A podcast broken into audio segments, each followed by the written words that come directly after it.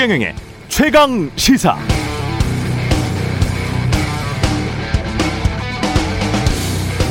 네, 어제는 광복절이었습니다. 일제 식민지에서 해방돼 우리의 주권을 되찾은 날이죠. 주권은 주인의 권리입니다.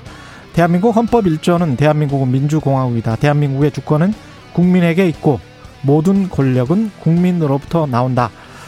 헌법은 그렇게 되어 있습니다만 그런데 모든 권력이 국민으로부터 나오고 있는 건지는 잘 모르겠습니다. 우리가 가진 주인의 권리는 알량한 투표권 정도, 그것도 대통령, 국회의원, 지방자치단체장 정도 뽑는 것이죠.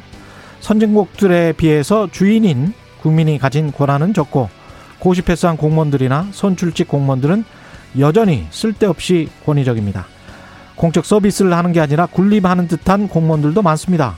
게다가 투표 한 번 할 때마다 주권자인 국민의 마음을 이리저리 조종하는 것처럼 한 방향으로 이끌려고 하는 지식인, 정치인, 언론도 있습니다. 나는 내 마음대로 찍고 있다고 생각하는데 뒤돌아 깨닫고 보니 남들이 말해준 대로 심지어 내가 아닌 남의 이익에 따라 투표하고 있다면 그래서 결국 군림하는 듯한 기존의 각종 공무원들이 계속 군림하기 쉬운 시스템이라면 그 시스템 속의 주권자인 국민은 국가의 주인일까요? 아니면 노예일까요?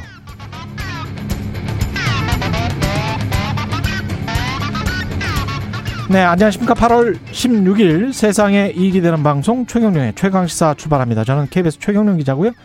최경령의 최강시사 유튜브에 검색하시면 실시간 방송 보실 수 있습니다. 문자 참여는 짧은 문자 50원, 기본자 100원이 드는 샵 9730 무료인 콩 어플 또는 유튜브에 의견 보내주시기 바랍니다.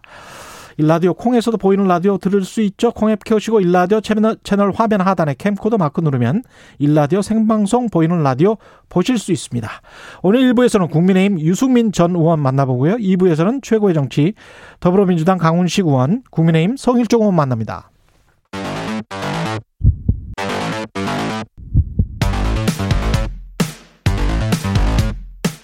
오늘 아침 가장 뜨거운 뉴스 뉴스 unboxing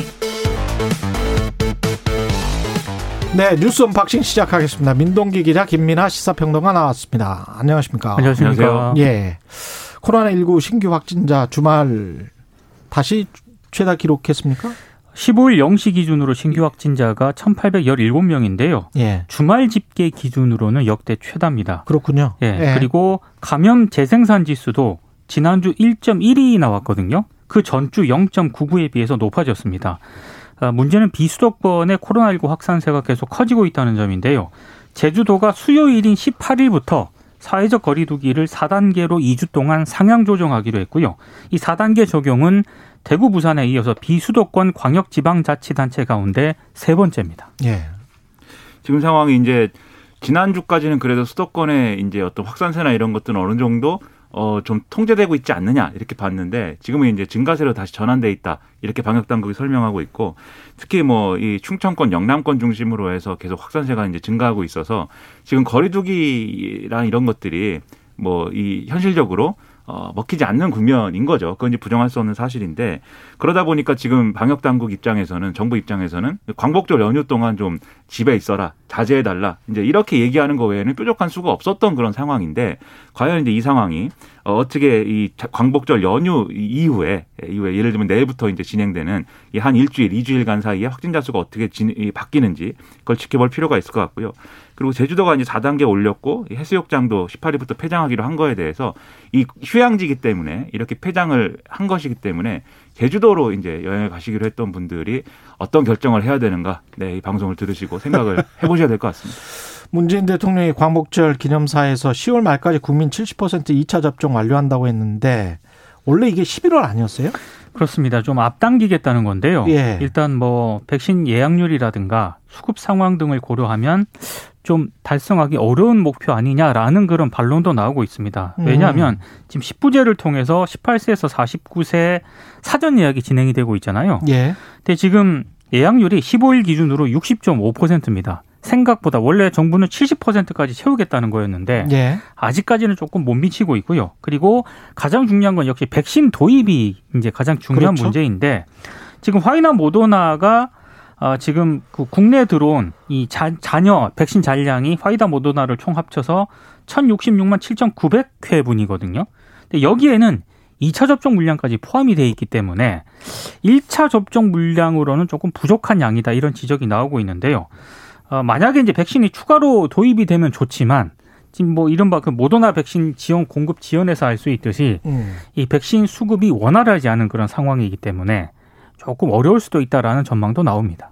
소리 대표단이 모더나에 이제 항의를 하러 갔죠. 항의를 예. 하러 가서 이제 돌아왔는데 내일 항의 결과는 발표한다 그랬고요. 그렇죠. 그렇죠. 그 결과 발표에서 뭐 모더나사의 그런 공급 일정이 어, 이후에 좀 확정된 게 있는지 아니면 삼성바이오로직스가 생산하기로 한 물량을 일부 받는 것에 대해서 협의가 됐는지 뭐 이런 것들에 대해서 얘기를 할 것 같은데 이 뭐 어떤 뭐 뭐랄까요 이 상황을 바꿀 수 있을 만한 그러한 협의 내용이 있을 것인가 그건 좀 어, 사실은 좀 불투명한 상황인 것 같습니다. 음. 그리고 지금 이제 10월까지 어 70%의 2차 접종을 완료한다 이 목표가 사실 중요해 보이는 게 10월 왜냐하면 말 그렇습니다.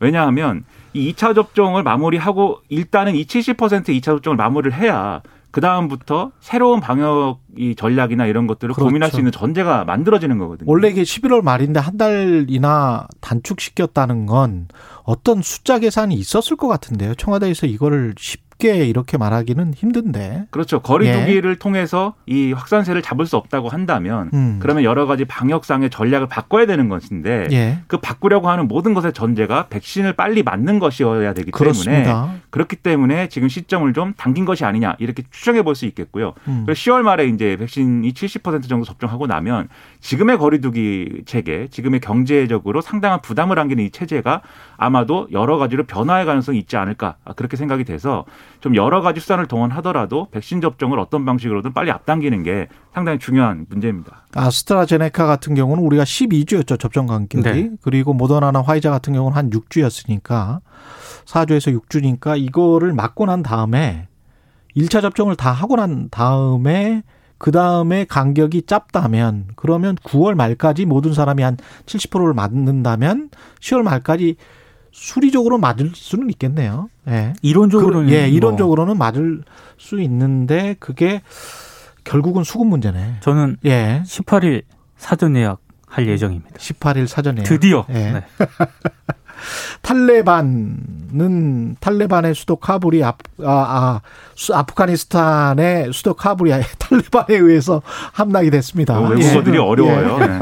교외에 일단 진입을 했고요. 예. 일단 탈레반이 성명을 통해서 수도 카불을 무력 점령할 계획이 없다라고 밝히고는 있는데 예. 이미 미국, 영국, 독일 등 각국은 이 대사관 직원들하고요.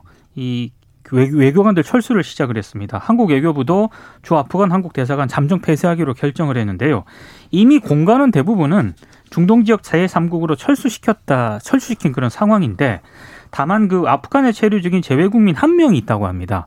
이 한 명의 안전한 철수를 위해서 지금 현지 대사 등 일부가 안전한 장소에서 머물면서 지금 소통을 하고 있는 중입니다. 지금 탈레반들이 탈레반 전투원들이 이제 아프간 대통령궁에 진입을 했다고 그러고 그 아프간 대통령 원래 있던 대통령은 이제 아프간을 떠나는 상황입니다. 그래서 네. 탈레반 정권의 부활이다 이렇게 봐야 되는 건데 이게 사실은 탈레반들하고 아프가니스탄의 탈레반하고 미국이 전쟁을 한 이유는 탈레반이 오사마 빈 라덴을 숨겨줘서 9.11 테러. 그렇죠. 예. 내놓지 않았기 2001년? 때문에 예. 전쟁을 한 거지 않습니까? 예. 그 탈레반을 내쫓고 아프가니스탄의 친미 정권, 이 과도 정부를 내세워 가지고 통치를 하면서 재건을 한 다음에 미군이 떠나려고 했던 것인데 예. 그런데 탈레반들이 없어지지 않는 거예요. 지역에서 계속 살아남고 있다가 그렇습니다. 결국 미국이 영원히 아프가니스탄을 통치할 수 없기 때문에 결국은 언젠가 손을 떼야 되는 시점이 있어야 되기 때문에 계속 평화 협정이라든가 이것을 음. 어떻게 할 것인가를 논의를 해 왔습니다. 예. 그래서 결국은 이 바이든 행정부에 와서 결국 은 이제 이전에 트럼프 행정부에서도 협상을 음. 그쵸. 했지만 결국 바이든 행정부에서 결국은 이제 철군이 될 수밖에 없는 상황이 온 건데 예. 그런데 예상과 달랐던 것은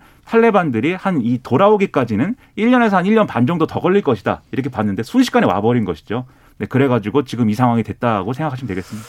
아프가니스탄은 영국이 잡았다가 근대에서는 네. 소련이 80년대에 잡았죠. 그렇습니다. 그랬다가 그 소련군에 저항한 세력이 탈레반이었잖아요. 그렇습니다. 그렇습니다. 그걸 이제 미국 CIA랄지 파키스탄 정부가 계속 협, 그 지원을 해주었습니다. 네. 미군 다 병기들이에요.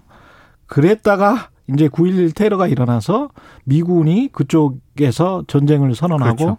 전쟁을 해서 이렇게 된 상황입니다. 예. 참 쉽지 않은 나라네요. 아프가니스탄이. 예. 이준석, 윤석열 통화로 녹취록 관련해서 파문이 계속되고 있다는데 이게 무슨 내용이죠? 그러니까 그왜 예. 윤석열 전 총장 캠프 정무실장인 신지호 전 의원이 예. CBS 라디오와 인터뷰를 했잖아요. 그때 인터뷰를 하면서 당 대표 탄핵 가능성을 언급을 했었는데 아, 예, 그랬습니다. 그 파문 이후에 윤 전 총장이 그 이준석 대표에게 전화를 걸었습니다. 음. 그런데 이 전화 건 내용이 예. 에, 갑자기 이제 파일과 녹취록이 유출이 됐다는 의혹이 제기가 됐는데요. 일단 돌고 있는 녹취록 내용은 대략적으로 이렇습니다. 윤 전 총장이 이준석 대표에게 전화를 걸어서 신지호 박사에게 어제 일을 아침에 단단하게 이야기했다 이렇게 얘기를 하니까 이준석 대표가 이참에 캠프에 싹 함구령을 내려달라 아직 정신을 못 차리고 있는 것 같다 이렇게 얘기를 하고요. 음. 그러니까 윤 전 총장이 대표님과 저는 국민들이 볼 때 손잡고 가야 된다 이렇게 얘기를 하니까 이준석 대표가 캠프 구석까지 이러한 정서가 갔으면 좋겠다. 뭐 이런 내용이 지금 어, 파일과 녹취록으로 유출이 됐다는 건데 예. 윤전 총장 쪽에서는요 이준석 대표 측이 일부러 이 통화 녹음한 다음에 녹취록을 작성해서 유출을 했다 이렇게 의심을 하고 있는데 이준석 대표 입장은 어, 원래는 14일에요. 이준석 대표가 이렇게 얘기를 하거든요. 실무진이 실수로 녹취록이 유출이 된 것이다 이렇게 해명을 했는데 어. 어제는 약간 입장이 바뀝니다. 예. 아예 녹취록은 없다 이렇게 존재 자체를 부정을 하고 나선 그런 상황이기 때문에 아, 어제 굉장히 이 문제 때문에 국민의힘이 발칵 뒤집어졌습니다. 그러니까 이게 사실 녹음, 상황이 녹음을 했다는 것도 좀 잘 이해가 안 예. 되는데 근데 이준석 대표 측 주장은 예. 자동 녹음 기능이 있다는 거예요. 그렇죠. 아, 휴대폰에. 자동 녹음 기능이 있다. 그래서 과거에 이제 국정농단 사건에서도 그런 예. 휴대폰이 문제가 된 적이 있죠. 소위 말하는 문고리 3인방들의 휴대폰에 예. 여러 지시 내용들이 다 자동으로 녹음돼 있었던 게 증거로 활용되고 뭐 이랬는데 그러니까 그런 녹음 기능이 있다고 합니다. 그럴 수 있죠. 그거는. 그렇죠. 예. 그래서 이 녹음 기능이 있는데 언론이 이제 윤석열 전 총장이 전화를 했다고 하니까 계속 취재를 할 거잖아요. 예. 그럼 여기에 대해서 뭔가 설명을 해야 되지 않습니까? 어떤 그렇죠. 내용으로 통화를 했다? 그래서 통화를 한 내용을 설명을 했다예요. 이준석 대표 측의 설명은 결국 그게. 음. 근데 어쨌든 이 대권 주자, 이 지금 갈등 관계에 있는 유력 대권 주자하고 통화를 하면서 그것을 뭐 이 모르게 녹음을 하고 녹취록을 작성해서 언론에 뿌렸다. 뭐 이런 얘기가 되면 그것은 신뢰 관계에 엄청난 영향을 미치는 뭐안 그렇죠. 좋은 일이죠. 그렇죠. 그런데 예. 또 이런 부분도 있습니다. 과연 이 녹취록 내용이 예. 윤석열 전 총장이 이렇게 크게 반발할 만큼 엄청난 내용의 그런 얘기인가? 지금 들어서는 뭐 별로 다 언론에 보도된 예. 내용입니다. 그렇죠. 그렇지도 않거든요. 음. 그럼 결국 이것은 싸우기 위해서 싸우는 측면도 분명히 있다. 그리고 아. 이 싸우기 위해서 싸우는 것의 결론은 이 경선 준비위의 뭐 역할과 논란 이런 것에 계속 부딪히지 않았습니까? 음. 결국은 이게 선관위 체제로 갈 것인데 선관위 이제 선거 관리를 경선 관리를 하는 조직이니까 이걸 누구에게 공정하게 할 것이냐를 두고 지금 기싸움을 하고 있는 거다. 결국은 이제 그렇게 해석되는 거죠. 당 대표를 먼저 좀 이렇게 제압하기 위한 그런 목적도 좀 있을 것 같네요. 구체적으로는 그렇죠. 지금 경선 준비위원장인 서병수 의원이 어. 결국 선관위원장으로 그냥 가게 될 가능성이 있는데 서병수 위원장은 이준석 대표 편 아니냐 이 얘기를 하고 싶어 하는 것 같아요 윤석열 전 총장 측에서 그렇군요. 결국 이 모든 얘기가 네. 그 부분으로 모아지고 있는 것 이준석 같습니다. 대표 휴가가 이제 끝나고요. 음. 내일 이제 최고위가 열리거든요. 예. 이준석 대표가 이 회의, 회의에 참석을 합니다. 음. 이때 아마 격론이 좀 불가피할 것으로 보이고요. 어, 내일 아침에 아마 굉장히 주목이 될 겁니다. 뉴스 unboxing 내일도 예. 이 뉴스 내겠네요 그러면 네. 내일 아주 재밌겠습니다. 예. 이재명 근데 그 우리는 사실은 내일 아침에 그 그걸 커버는 못할 것 그렇죠. 같아요. 왜냐하면 여 8시 반부터 할 거기 때문에 네. 그쪽은 이재명 지사가 황교익 황교익 씨 아주 유명한 음식 평론가인데 이 사람을 경기 관광공사 사장으로 내정했습니까? 네, 내정을 했는데요. 일단 비판이 좀 나오고 있습니다. 음. 일단 그 전문성이 있냐 이런 예. 이제 비판의 핵심인데 일단 이재명 캠프 쪽에서는 이렇게 얘기를 하고 있습니다. 음식과 관광 산업의 연관성은 작지 않다.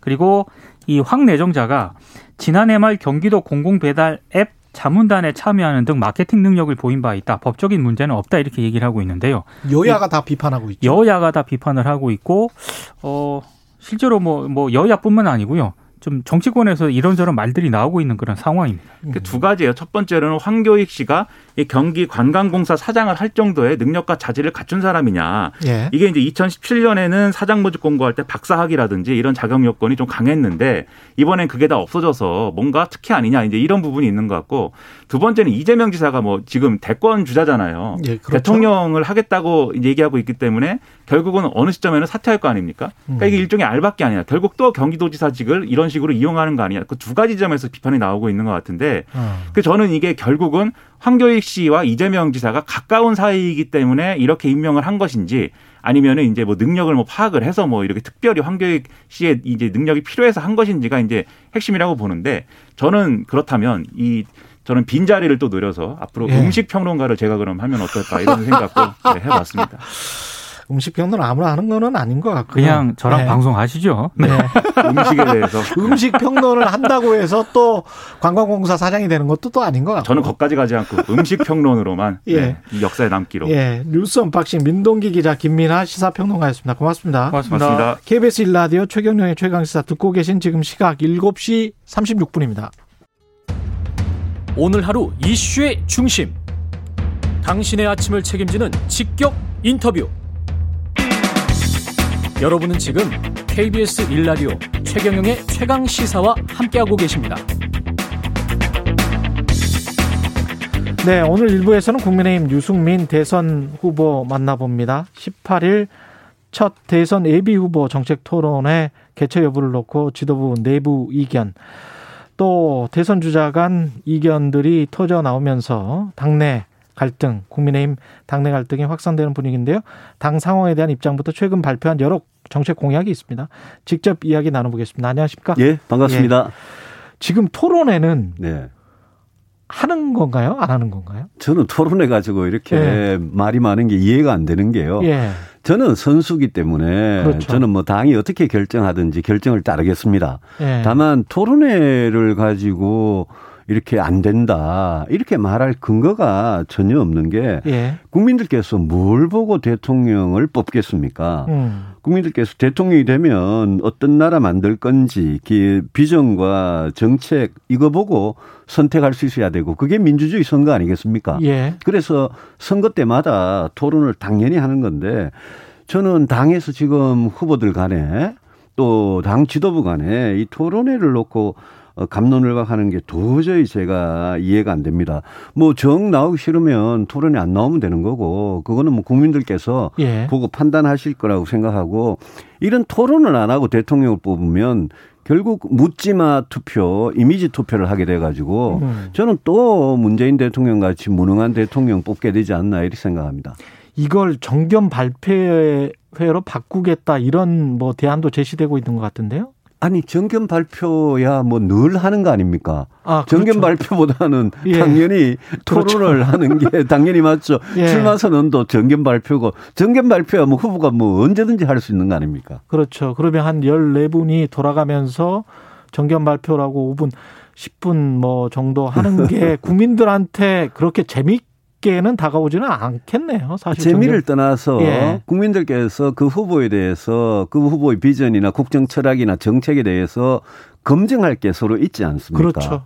어, 당신이 대통령 되면 어떤 나라 만들 거냐. 예. 이런 거 발표했는데 이거 좀 이상하지 않느냐. 예. 이런 거 충분히 국민들께서 뭐, 어, 궁금해 하시지 않겠습니까? 예. 그런 걸 서로 주고받는 게 토론이고 검증이기 때문에 예. 이거를 피하고 안 할 이유가 저는 정말 왜 이런 이야기 나오는지 모르겠습니다. 이게 특정 후보가 토론회를 피한, 피하기 때문에 이런 말들이 나온다라고 보세요?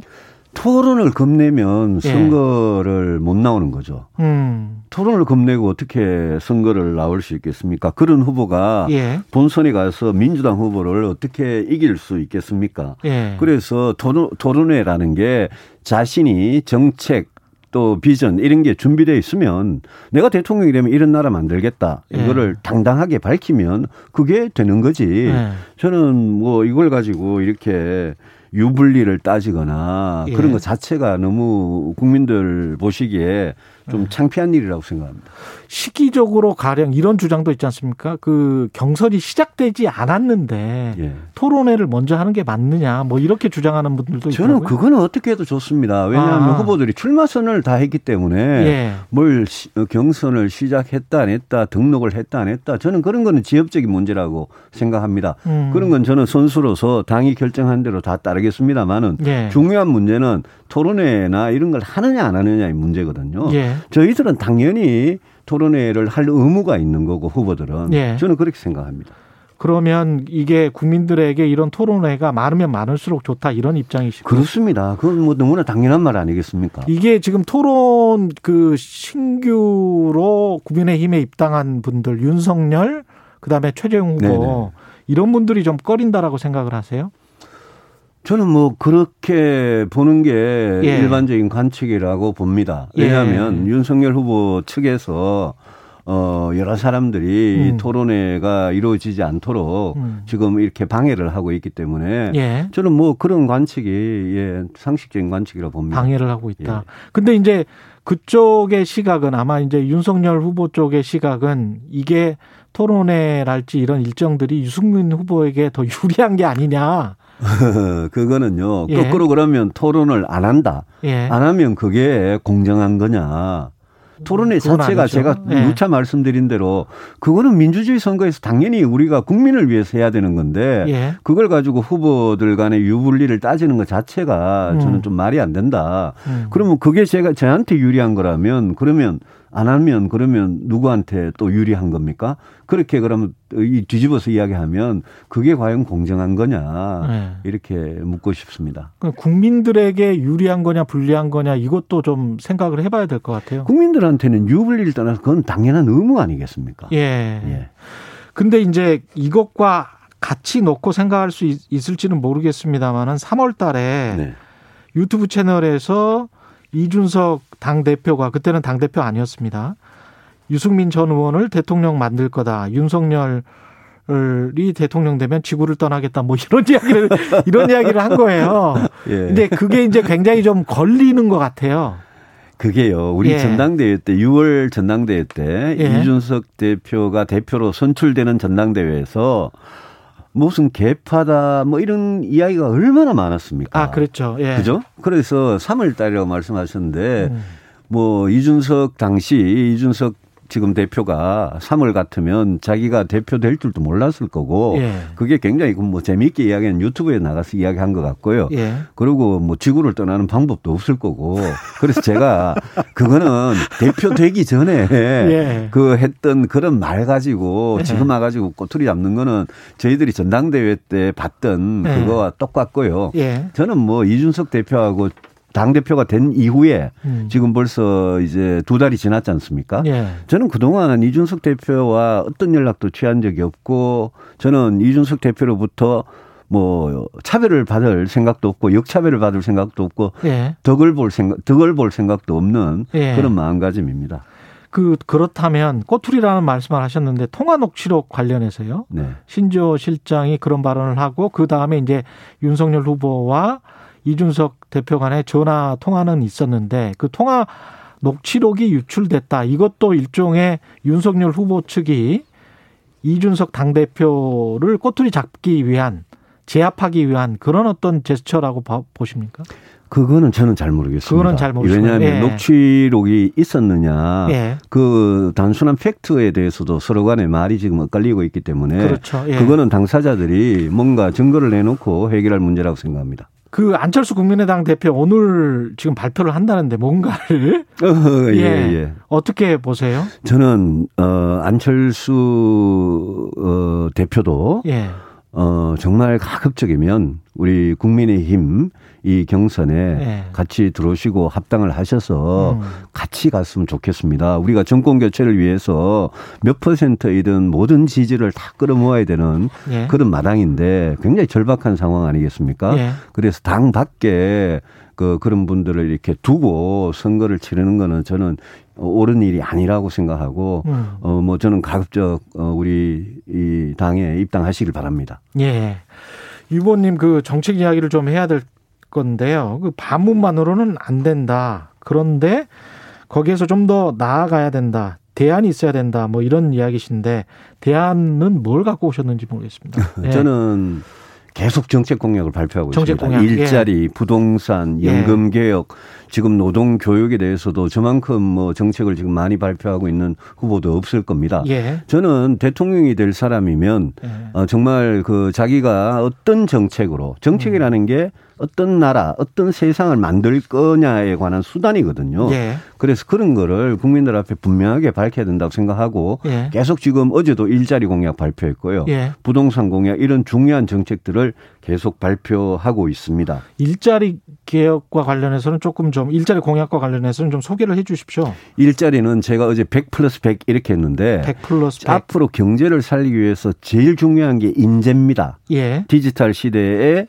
혁신적인 인재가 중요하기 때문에 제가 혁신 인재 100만 명을 양병을 하겠다라는 굉장히 강한 표현을 썼는데 예. 제가 앞으로는 인재를 키우는 게 경제를 살리는 길이다. 음. 이렇게 생각하고 혁신 인재 100만 명 공약을 드렸고요. 예. 또 하나 앞으로 돌봄이나 간병이나 이런 고용 아. 서비스나 이런 사회 서비스, 사회 복지 서비스 쪽에 일자리가 굉장히 없죠. 많아질 수밖에 없는데 예. 우리가 OECD 평균에 대해서 상당히 부족합니다. 그렇습니다. 그래서 예. 제가 대통령이 되면 5년 동안 사람의 노동력, 사람의 손이 꼭 필요할 수밖에 없는 이런 일자리들 음. 이게 지금 전부 다 거의 대부분이 비정 비 저임금의 비정규직 일자리들이거든요. 예.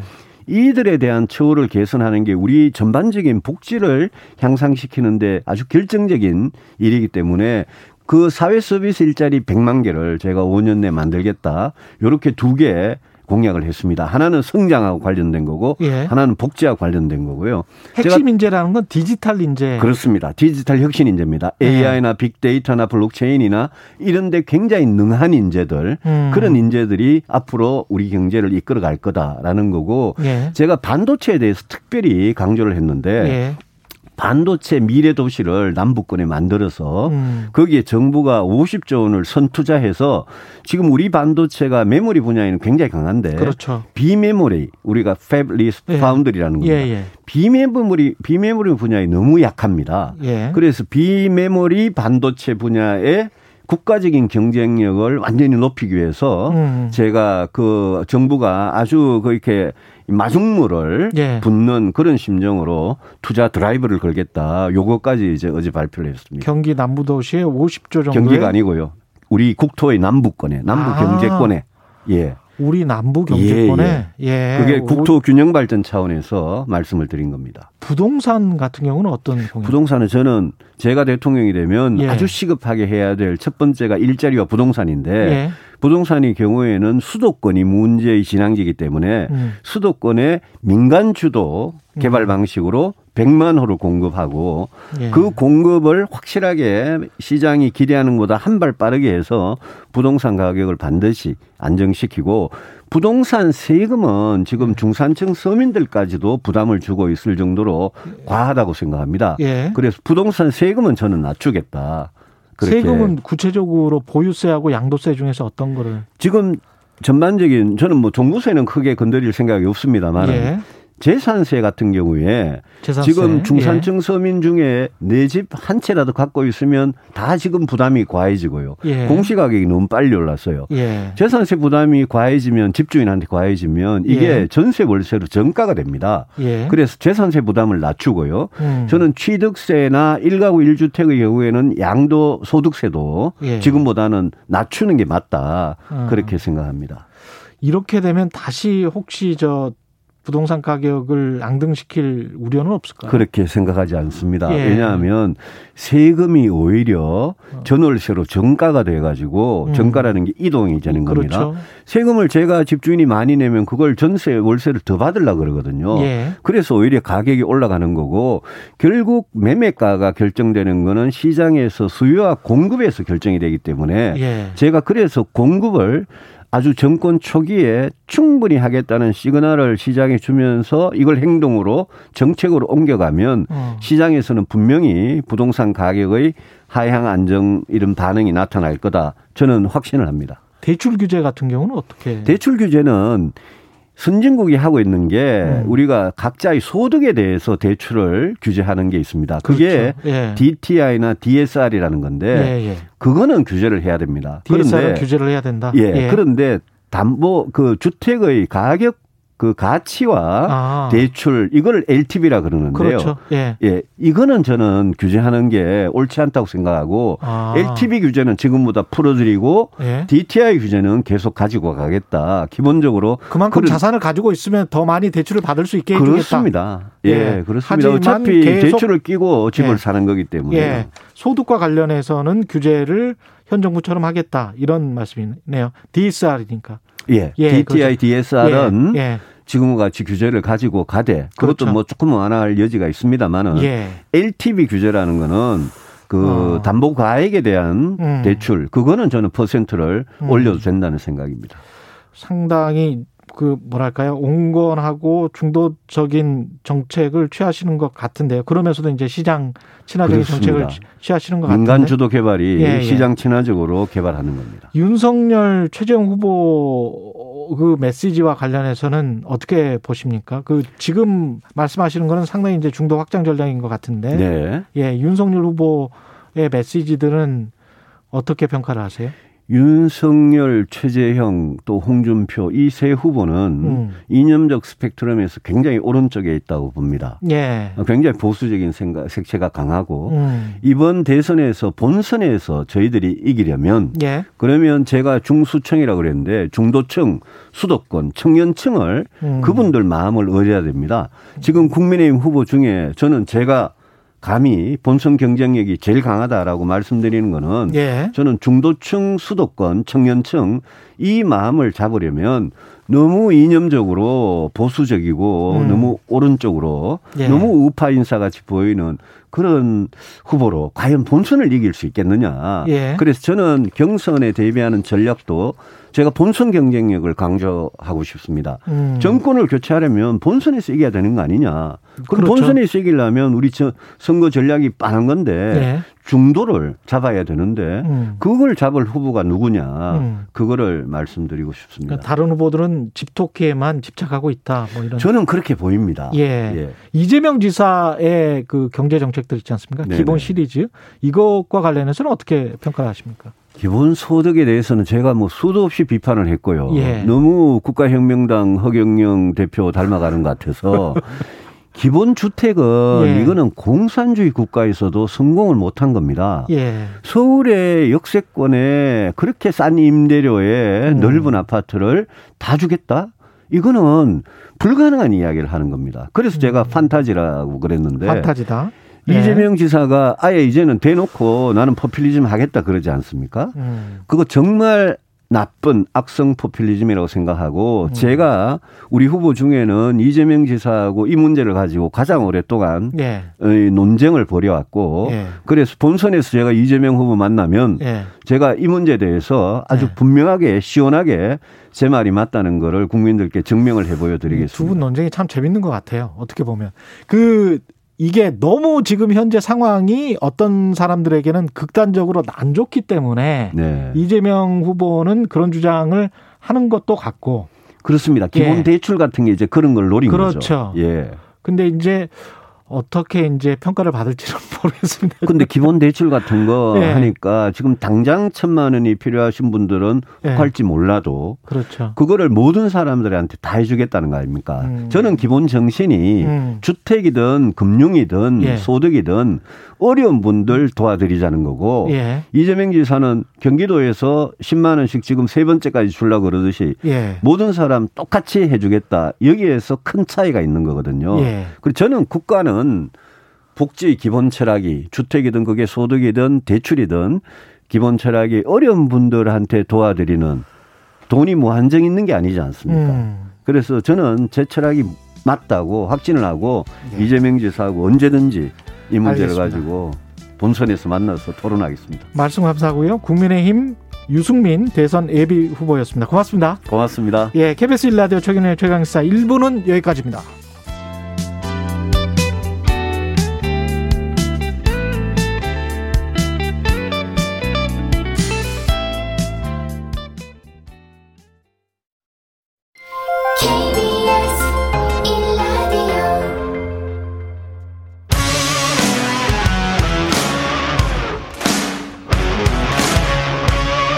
하루 이슈의 중심 최경영의 최강 시사.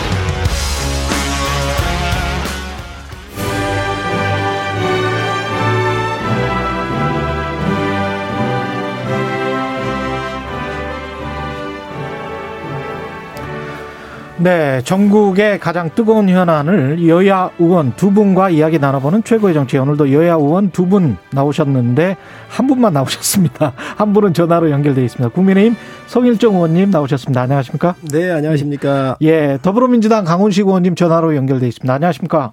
네, 안녕하십니까. 강훈식입니다. 예, 지난번에는 성일종 의원님이 전화로 연결하셨었고, 한 분씩 예. 이렇게 하셨네요. 예.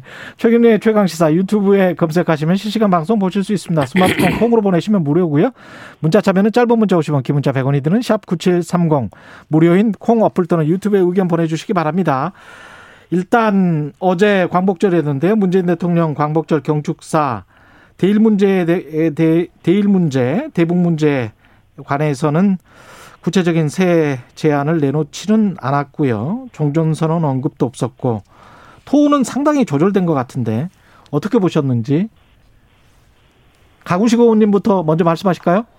저부터 말씀드릴까요? 예, 예, 예. 우리가 광복절을 기념하는 이유는 국난 극복에 힘을 다한 선조들의 정신을 계승하고 또 대일 관계에 있어서 미래를 고민하는 계기로 삼자는 게 전 그 취지로 알고 있습니다. 예. 어제 그 광복절 메시지는 기본적으로 그런 의미에서 현재 코로나 독립에 대한 이야기를 한 것 아닌가 저는 이렇게 평가하고 싶습니다. 예. 아무래도 지금의 국난은 코로나 확산을 이겨내는 거고 또 그런 것들을 과거에 우리가 독립운동을 했던 심정으로 함께 코로나 극복을 취지 어, 극복하자는 취지로 말씀하신 것 같고요.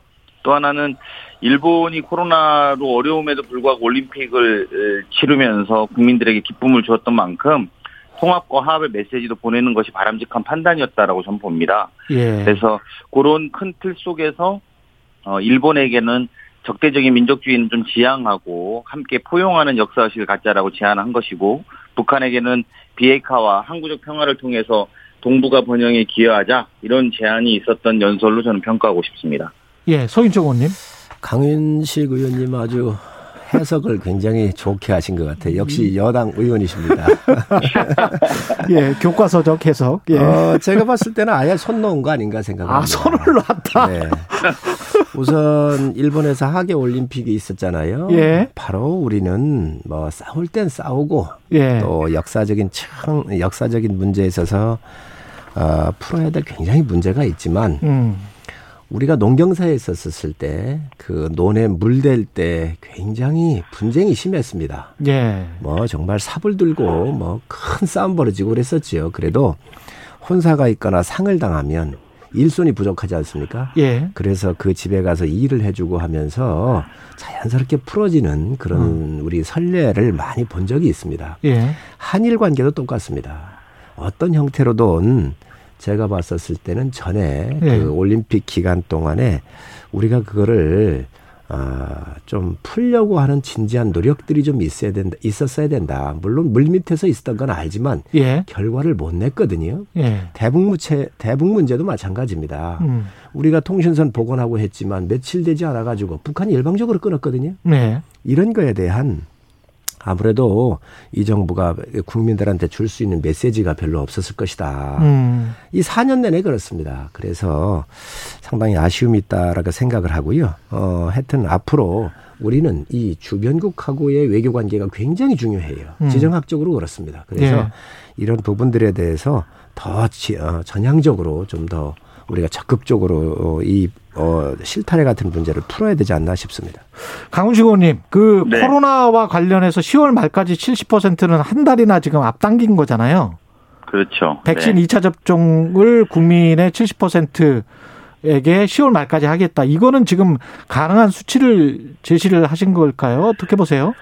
아, 일단, 예, 그 가능한 수치 안에서 목표대로 계획대로 되고 있다라는 게 질본의 설명이고요. 예. 또 어쨌든 저희 입장에서는 우리가 최선을 다해서 방역 당국이 그것들을 만들어내야 되는 과정 속에 있는 것으로 알고 있습니다.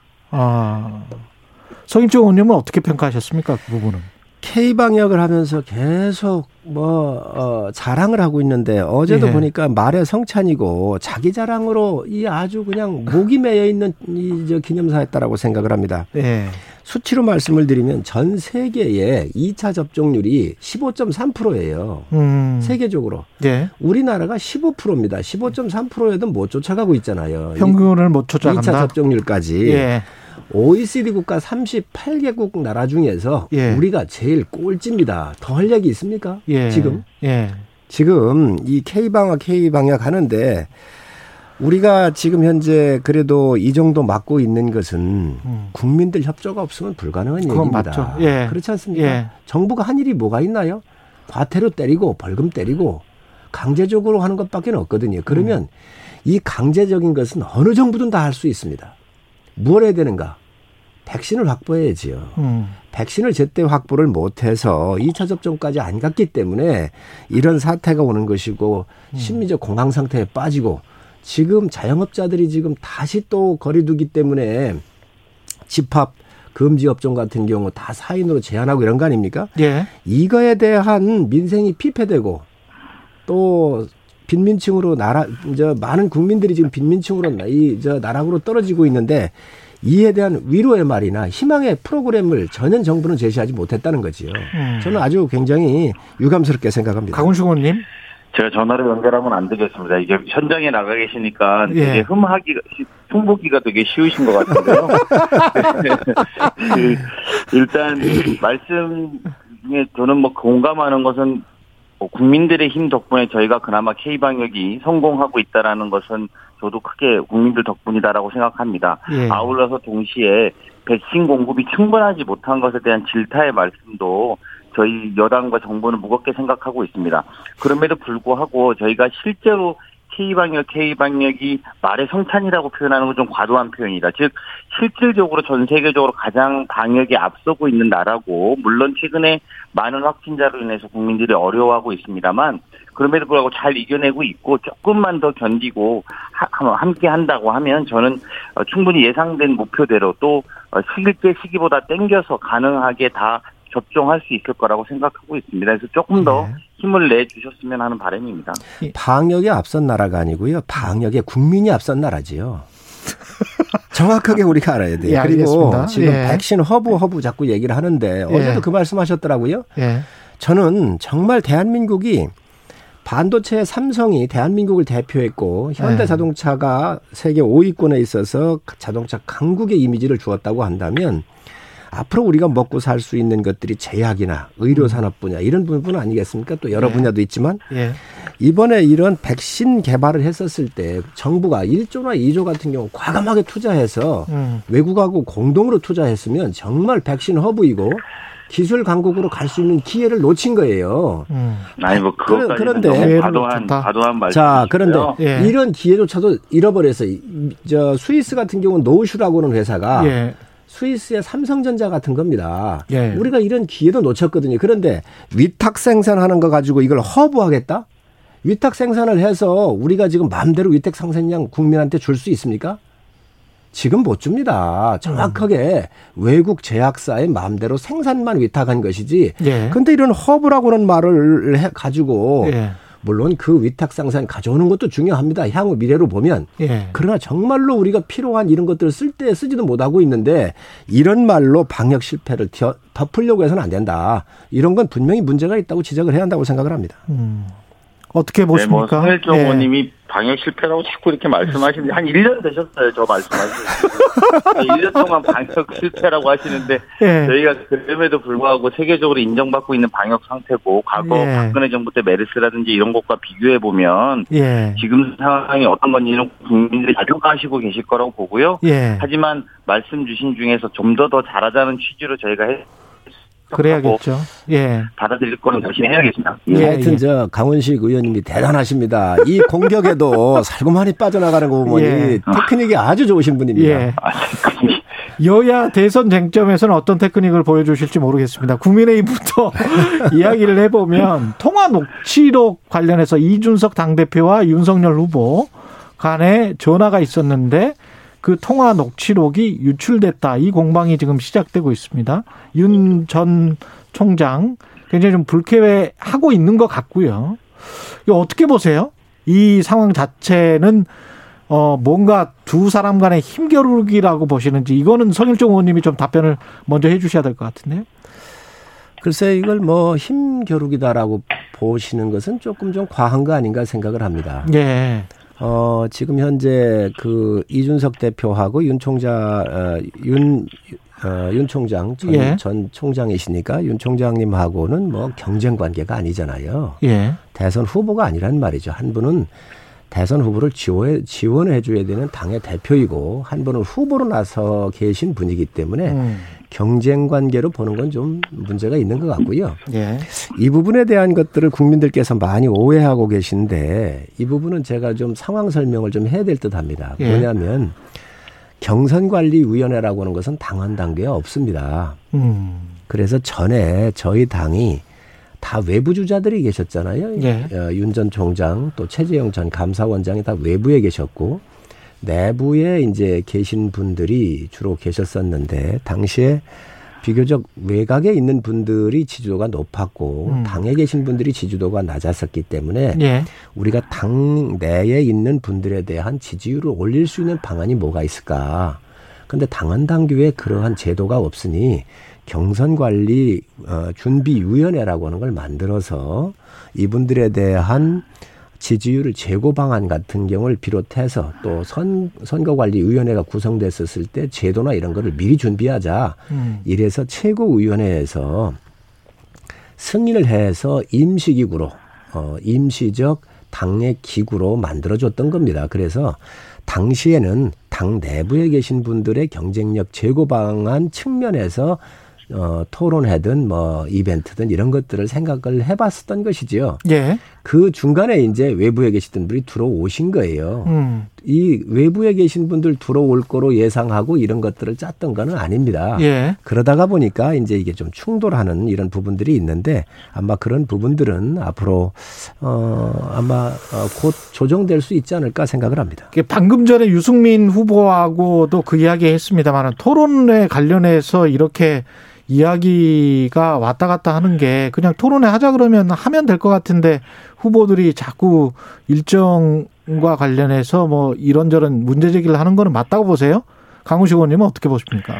이게 경선준비위원회가 저희가 하고 있는 대선 경선 기획단하고 뭐 성격이 비슷하다고 보면 예.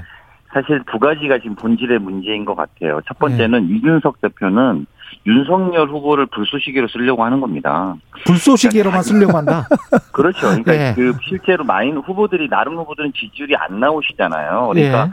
여기 와서 토론을 해서 이 토론회를 부흥시켜서 불쏘시개를 쓰려고 하는 것이고, 예. 윤석열 후보의 문제는 본인이 불쏘시개를 써줄 수도 있어요. 당의 입장에서만 보면. 내가 예. 나가서 음. 토론회를 부응할 수도 있는 건데 준비가 되지 않았기 때문에 못 나오는 것이거든요. 그러니까 양쪽 다 지금 이 문제에 대한 본질적 문제를 갖고 있는 후보와 대표가 다 그렇고 또 아까 우리 성일정 의원님 말씀하셨는데 이준석 대표께서는 좋은 관리자여야 하는데 자꾸 선수로 뛰려고 하니까 이게 예. 사실은 질문 자체가 이준석 대표와 윤석열 후보의 기싸움 아닙니까? 그렇죠. 어느 정당에서 당 대표와 대, 유력 대선 주자가 기싸움을 한다는 표현 자체가 제가 볼 땐 난센스한 표현이라고 봅니다. 그래서 이거 자체가 지금 국민의힘의 모습이다 이렇게 생각합니다. 예. 윤 총장께서 뭐 토론 준비가 안 됐다. 아이 강 의원님 작년도 국정감사장에서 윤 총장 답변하시는 거 다 보시지 않았습니까? 그리고 정말 파괴력이 있으신 분입니다. 나는 사람한테 충성하지 않는다라고는 말씀도 하셨고 그래서 그 어. 혹독한 여야의 의원들의 질의도 다 극복을 하면서 그 토론 실력을 다 보셨잖아요. 대단한 분입니다. 그래서 그거는 검찰 문제잖아요. 아니 그 검찰 문제든 토론, 토론 아니 아니 예. 검찰 문제든 예. 검찰 문제든 그 어떤 문제든 전반적인 측면에서 그 실력을 다 보이신 겁니다. 그렇기 때문에 예. 이저 준비가 안 돼서 빠지고 있다라고 하는 말에는 동의할 수가 없고요. 정말 그래요? 뭐 여러 가지 측면에서 뭐 네. 정치적인 테크닉에 조금 뭐 일부 실수할 수도 있겠지요. 그러나 어. 그런 측면은 아주 마이너한 문제고요. 본질적인 그래요. 문제에서 뭐 어. 준비는 잘 된 후보라는 그, 거니까 걱정하지 않으셔도 되고요. 네, 아니 걱정은 없는데 걱정하지 그, 않으셔도 되고. 그 네. 윤석열 후보가 준비가 돼 있으면 그 당에 사실상 막차를 탄 거잖아요. 어떤 의미로 보면 국민의힘에 들어가서 어, 올라탄 거 아닙니까? 본인이 지지율 떨어지기 때문에 그렇다면 본인이 준비가 돼 있으면 기꺼이 토론에 나와서 응당 국민의 검증 또 후보자의 검증을 받는 게 맞죠. 근데 준비가 왜 제가 안 됐다고 보냐면 실제로 뭐 내용과 컨텐츠를 떠나서 그것도 별로 좀 준비가 안 돼 있다고 봅니다만 14대 1로 토론하는 게 본인으로서는 되게 버거울 수 있습니다. 그래서 그래서 안 나오는 음. 것인데 만약에 준비가 돼 있다면 당장 내일이라도 이준석 대표가 제안하는 것처럼 18일 날 토론에 나오는 게 맞다 저는 이렇게 생각이 듭니다. 네. 뭐 토론에 안 나오느냐 나오느냐의 문제가 아니라 예. 지금 당헌 당규상에 있느냐 없느냐 왜 아. 없는 걸 만들어서 하느냐라고 하는 왜 없는 그러니까 걸 만들어서 경, 하느냐 경준이는 옛날에 내부에 있는 계셨던 분들에 대한 경쟁력 방화 강화 차원에서 만들어졌던 제도니까 예. 외부에 있다 들어온 본인 같은 경우는 예. 그 규정에 적용을 하든 안 하든 그거는 주장하실 수 있는 겁니다. 저는 음. 그렇게 보고 있습니다. 또 제가 경준 의원 아닙니까? 예. 그래서 그걸 가지고 지금 왜 들어가야 되는데 안 들어가느냐 이 얘기하는 건 아니에요. 그리고 경준이도 음. 이게 내부 사람을 중심으로 해서 구성됐던 건데 외부 사람이 안 들어 안 나오겠다 그러면 어떡할 거냐 이런 얘기가 논의가 있었습니다. 예. 그러면 안, 안, 안 나오신다고 한다면 강제 조항이 아니기 때문에 음. 안 나와도 무방하다 이렇게 음. 저희가 얘기를 했지요. 근데 예. 그걸 자꾸 뭐 준비가 안 된 후보처럼 자꾸 엮어내려고 하니까 갈등을 자꾸 만드는 건데 그건 아니라는 말씀을 정확하게 드립니다. 알겠습니다. 여당 이야기 하기 전에 그 국민의당 안철수 대표가 오늘 오전에 합당 여부 발표를 한다는데 여부니까 합당 쪽으로 갈지 안 갈지는 모르겠습니다. 어떻게 예상하시고 어떻게 될 것 같습니까? 결론을 아직 안 내셨기 때문에 예. 저는 안 대표께서 큰 그릇이고 음. 또 정권 교체를 바라는 국민의 여망을 잘 알고 계실 겁니다. 예. 그리고 안 대표께서 더 그 서울시장 후보 선거할 때 음. 대통령 선거에도 안 나가겠다. 그리고 더큰 2번을 만들기 위해서 합당을 하겠다라고 먼저 선언을 하셨잖아요. 예. 저는 이러한 그 본인이 말씀하신 게 있기 때문에 음. 이 약속을 전 지킬 거로 봅니다. 지킬 것이다. 예, 보여, 예. 보고, 보고 있습니다. 또 기대하고 있습니다. 만약에 음. 이러한 약속을 깬다고 한다면 예. 이게 대국민 사기극이 될 수 있습니다. 왜 그러냐? 예. 서울시장 나가기 위해서 트릭을 썼구나. 어. 그리고 또 이번에 깨는 것은 당원 당규를 바꿔야 되는 거 아닙니까? 국민의당이? 예. 이것까지도 바꾸어서 다시 후보자로 나온다고 했었을 때 음. 과연 국민들이 고운 시선으로 볼 수 있을까? 저는 이거에 대한 의문을 가지고 있습니다. 예. 그래서 안철수 대표께서 지금 이 국가가 처한 현실을 잘 알고 계실 거고요.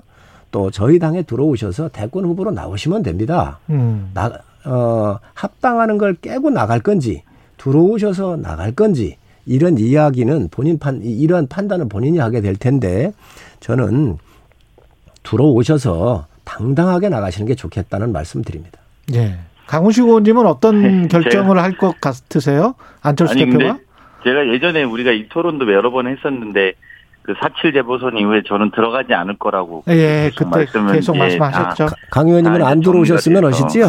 아니요, 아니요, 아니요. 저는 뭐 솔직히 말씀드리면 들어가든 안 들어가든 별 상관이 없다고 보는 사람이에요. 예. 밖에서 보고 있으니까. 예. 근데 우리 성 의원님께서 막 저주하는 메시지를 많이 하시는 거 보니까 안 들어가실 것 같아요.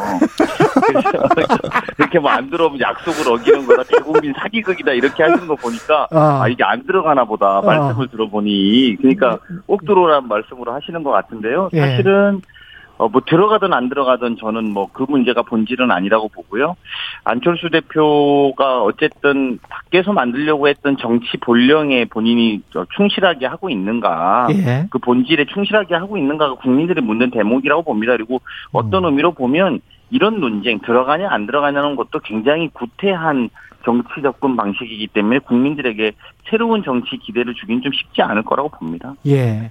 네. 여당 이야기 해야 되는데 여당 이야기는 이재명 후보 뉴스가 많이 나왔습니다. 경기도민 모두에게 재난지원금을 주기로 했고요.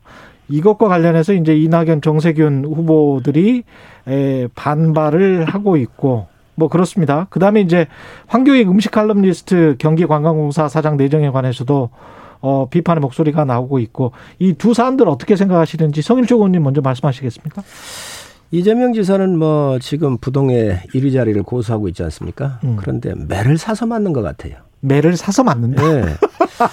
아니 재난지원금 얘기를 하셨는데 예. 이거 국회에서 여야가 합의를 했고요. 예. 또 정부 청와대가 다 동의를 해서 예. 이렇게 결정이 된 겁니다. 예. 지방자치라고 하는 그 본질에 부합하기 위해서 본인은 지급하겠다 그랬잖아요. 음.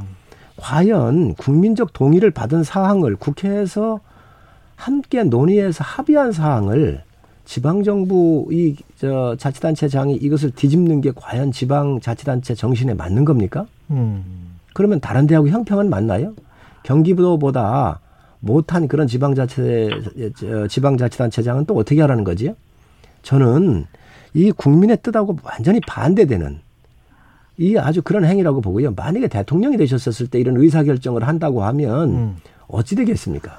그래서 그러면 국민의 의사, 국민들의 의사를 합의해서 만드는 것도 얼마든지 뒤집어질 뒤집을 수 있다라고 하는 사인을 주는 거잖아요. 예. 저는 있을 수 없는 일이라고 생각을 합니다. 어 제가 그 이재명 지사의 개인적으로 지지하거나 뭐 이런 것은 아닙니다만 저 개인적으로는 재난지원금을 100% 줘야 된다라고 하는 입장이었기 때문에 원래 당론은 민주당 당론은 그거 그렇습니다. 그렇습니다. 그런 부분으로 저희가 이제 좀 말씀을 드리면 방금 앵커께서도 말씀하신 것처럼 민주당 당론이 그랬습니다만 국회 협의 과정에 100% 지원하지 못한 것. 예. 이것에 대한 아쉬움은 누구나 갖고 있을 거라고 봅니다. 그래서 음. 그러다 보니까 어, 추가로 지원하는 것을 이재명 지사가 결정한 것이고요. 또 예. 실제로 지금까지도 지자체 재량으로서 추가 지원한 사례는 되게 많았습니다. 그 어. 대통령께서도 2021년 1월 18일 신년 기자회견에서 정부 재난지원금만으로 충분하지 않은 경우도 있고 지역 차원에서 보완하는 재난 지원은 얼마든지 할 수 있다고 생각한다고 의견도 밝히셨습니다. 음. 어 그리고 어 금년 초에 정부의 4차 재난지원금을 할 때도 서울시의 소상공인 재난지원금 형태로 추가 지원한 상태도 많고요. 그래서 네. 다만 이제 지금 경선 중인데 왜 이제 어, 이재명 후보가 이렇게 하느냐라고 문제 제기하는 것은 또 일리가 있을 수 있습니다만 음. 그럼에도 불구하고 현직 기사이기 때문에 그것은 저는 충분히 가능한 문제가 아니었나라고 보고요. 어, 뭐 오히려 네. 우리 성 의원님 말씀하신 것처럼 대통령께서 결정했는데 어떻게 어, 기, 그, 그, 그 지자체 장이 다른 음. 것을 할 수 있느냐 이런 취지로 말씀하셨는데 그런 말을 좀 유념해서 서울시장님도 대통령의 말씀을 좀 잘 들어서 음. 앞으로 집행해 주실 거라고 저는 생각이 듭니다. 네. 대통령께서 결정하신 게 아니고요.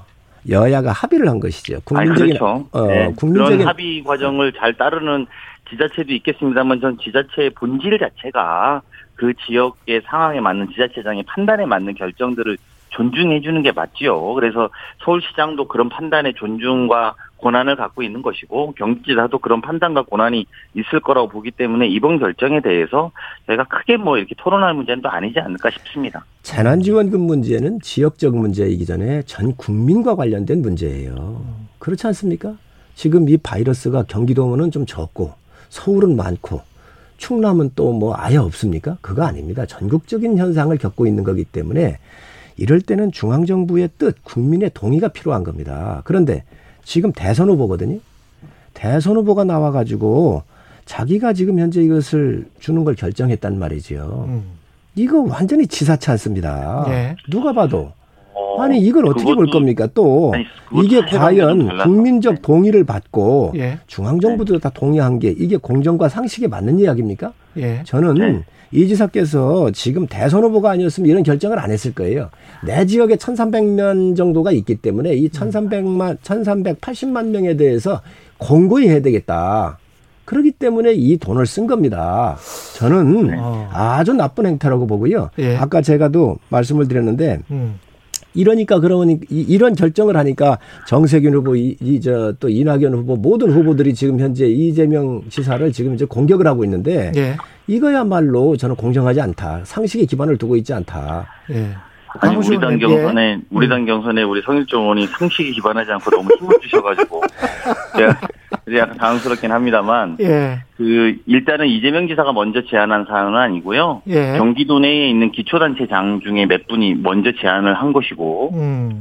그렇게 제안된 것에 대한 이재명 지사의 판단도 있었. 어, 그 다음에 이재명 지사가 판단한 것은 사실입니다. 음. 그리고 재난지원금 100%에 대해서는 여러 가지 논쟁이 아직까지도 있고 저 개인적으로도 재난지원금을 100% 주는 것이 맞다라고 판단합니다. 그것은 무엇보다도 소비 승수 효과 때문에 그렇다라고 봅니다. 그래서 그거에 대한 판단은 정책적 판단이기 때문에 다를 수 있는 거고 네. 이재명 지사는 그런 면에서는 100% 지급하는 기초단체에서도 그런 요청이 있었고 그리고 음. 경기도에 여력이 있다면 그 여력이 있는 것으로 그런 판단을 할 수 있다고 봅니다. 말씀대로 지역에 따라서 코로나 상황이 다른 것은 아닙니다. 어느 지역이나 모두 엄중하다고 봅니다.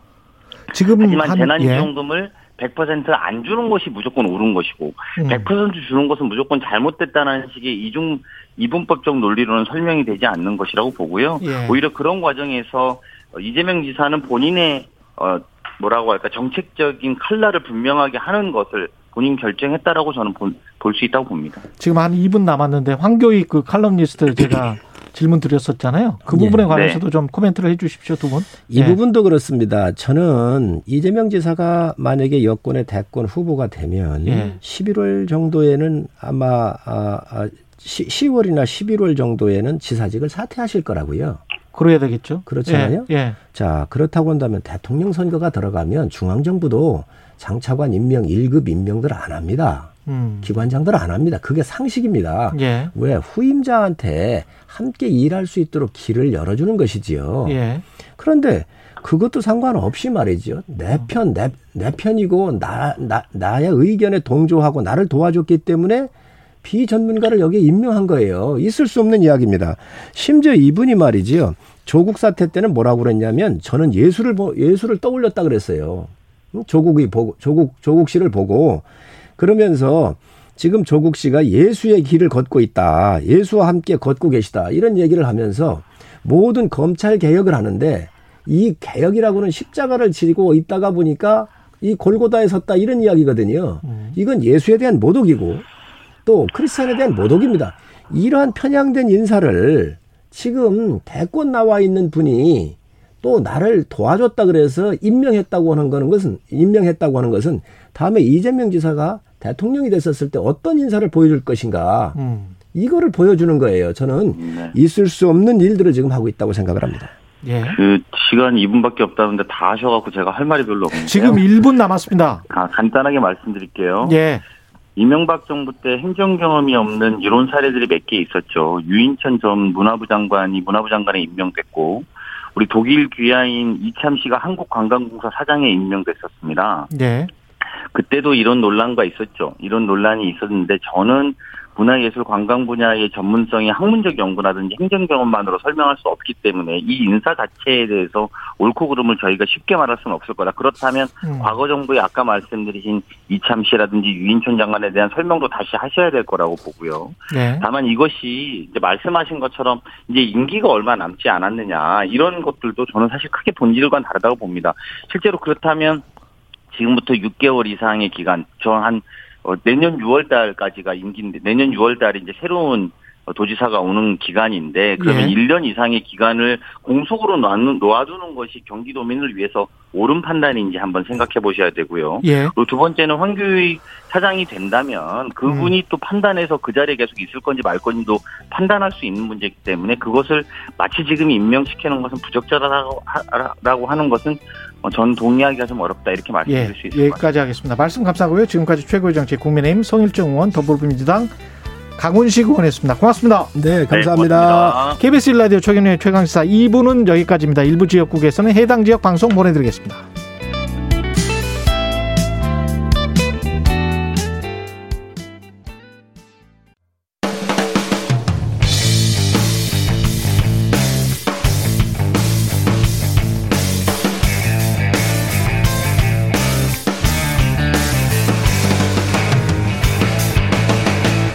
최경영의 최강 시사.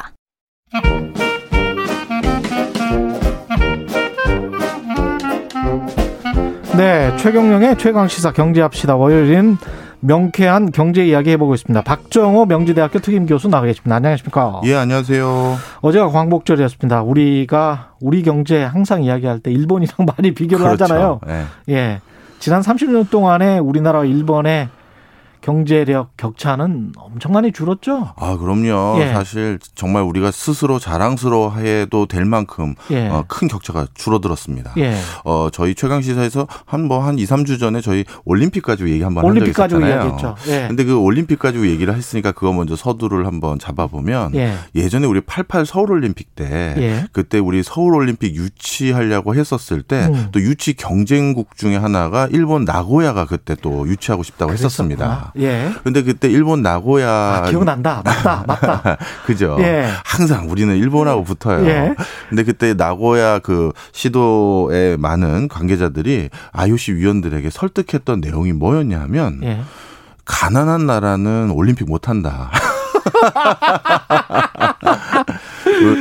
왜냐하면요. 이 올림픽 유치를 80년대 초반인가 했었잖아요. 그렇죠. 맞습니다. 바덴바덴에서. 맞습니다. 예. 그때 88 그러니까 유치 전 할 때 말고요. 예. 어 88년도를 기준으로만 하면 예. 1인당 국민 소득이 우리가 일본의 10분의 1 수준이었어요. 10분의 1이었군요. 예. 예. 그리고 88 올림픽 때만 하더라도 그 전에 올림픽을 개최한 국가들과 비교했었을 때 가장 국민 소득이 낮은 국가가 올림픽을 개최한 건 맞아요.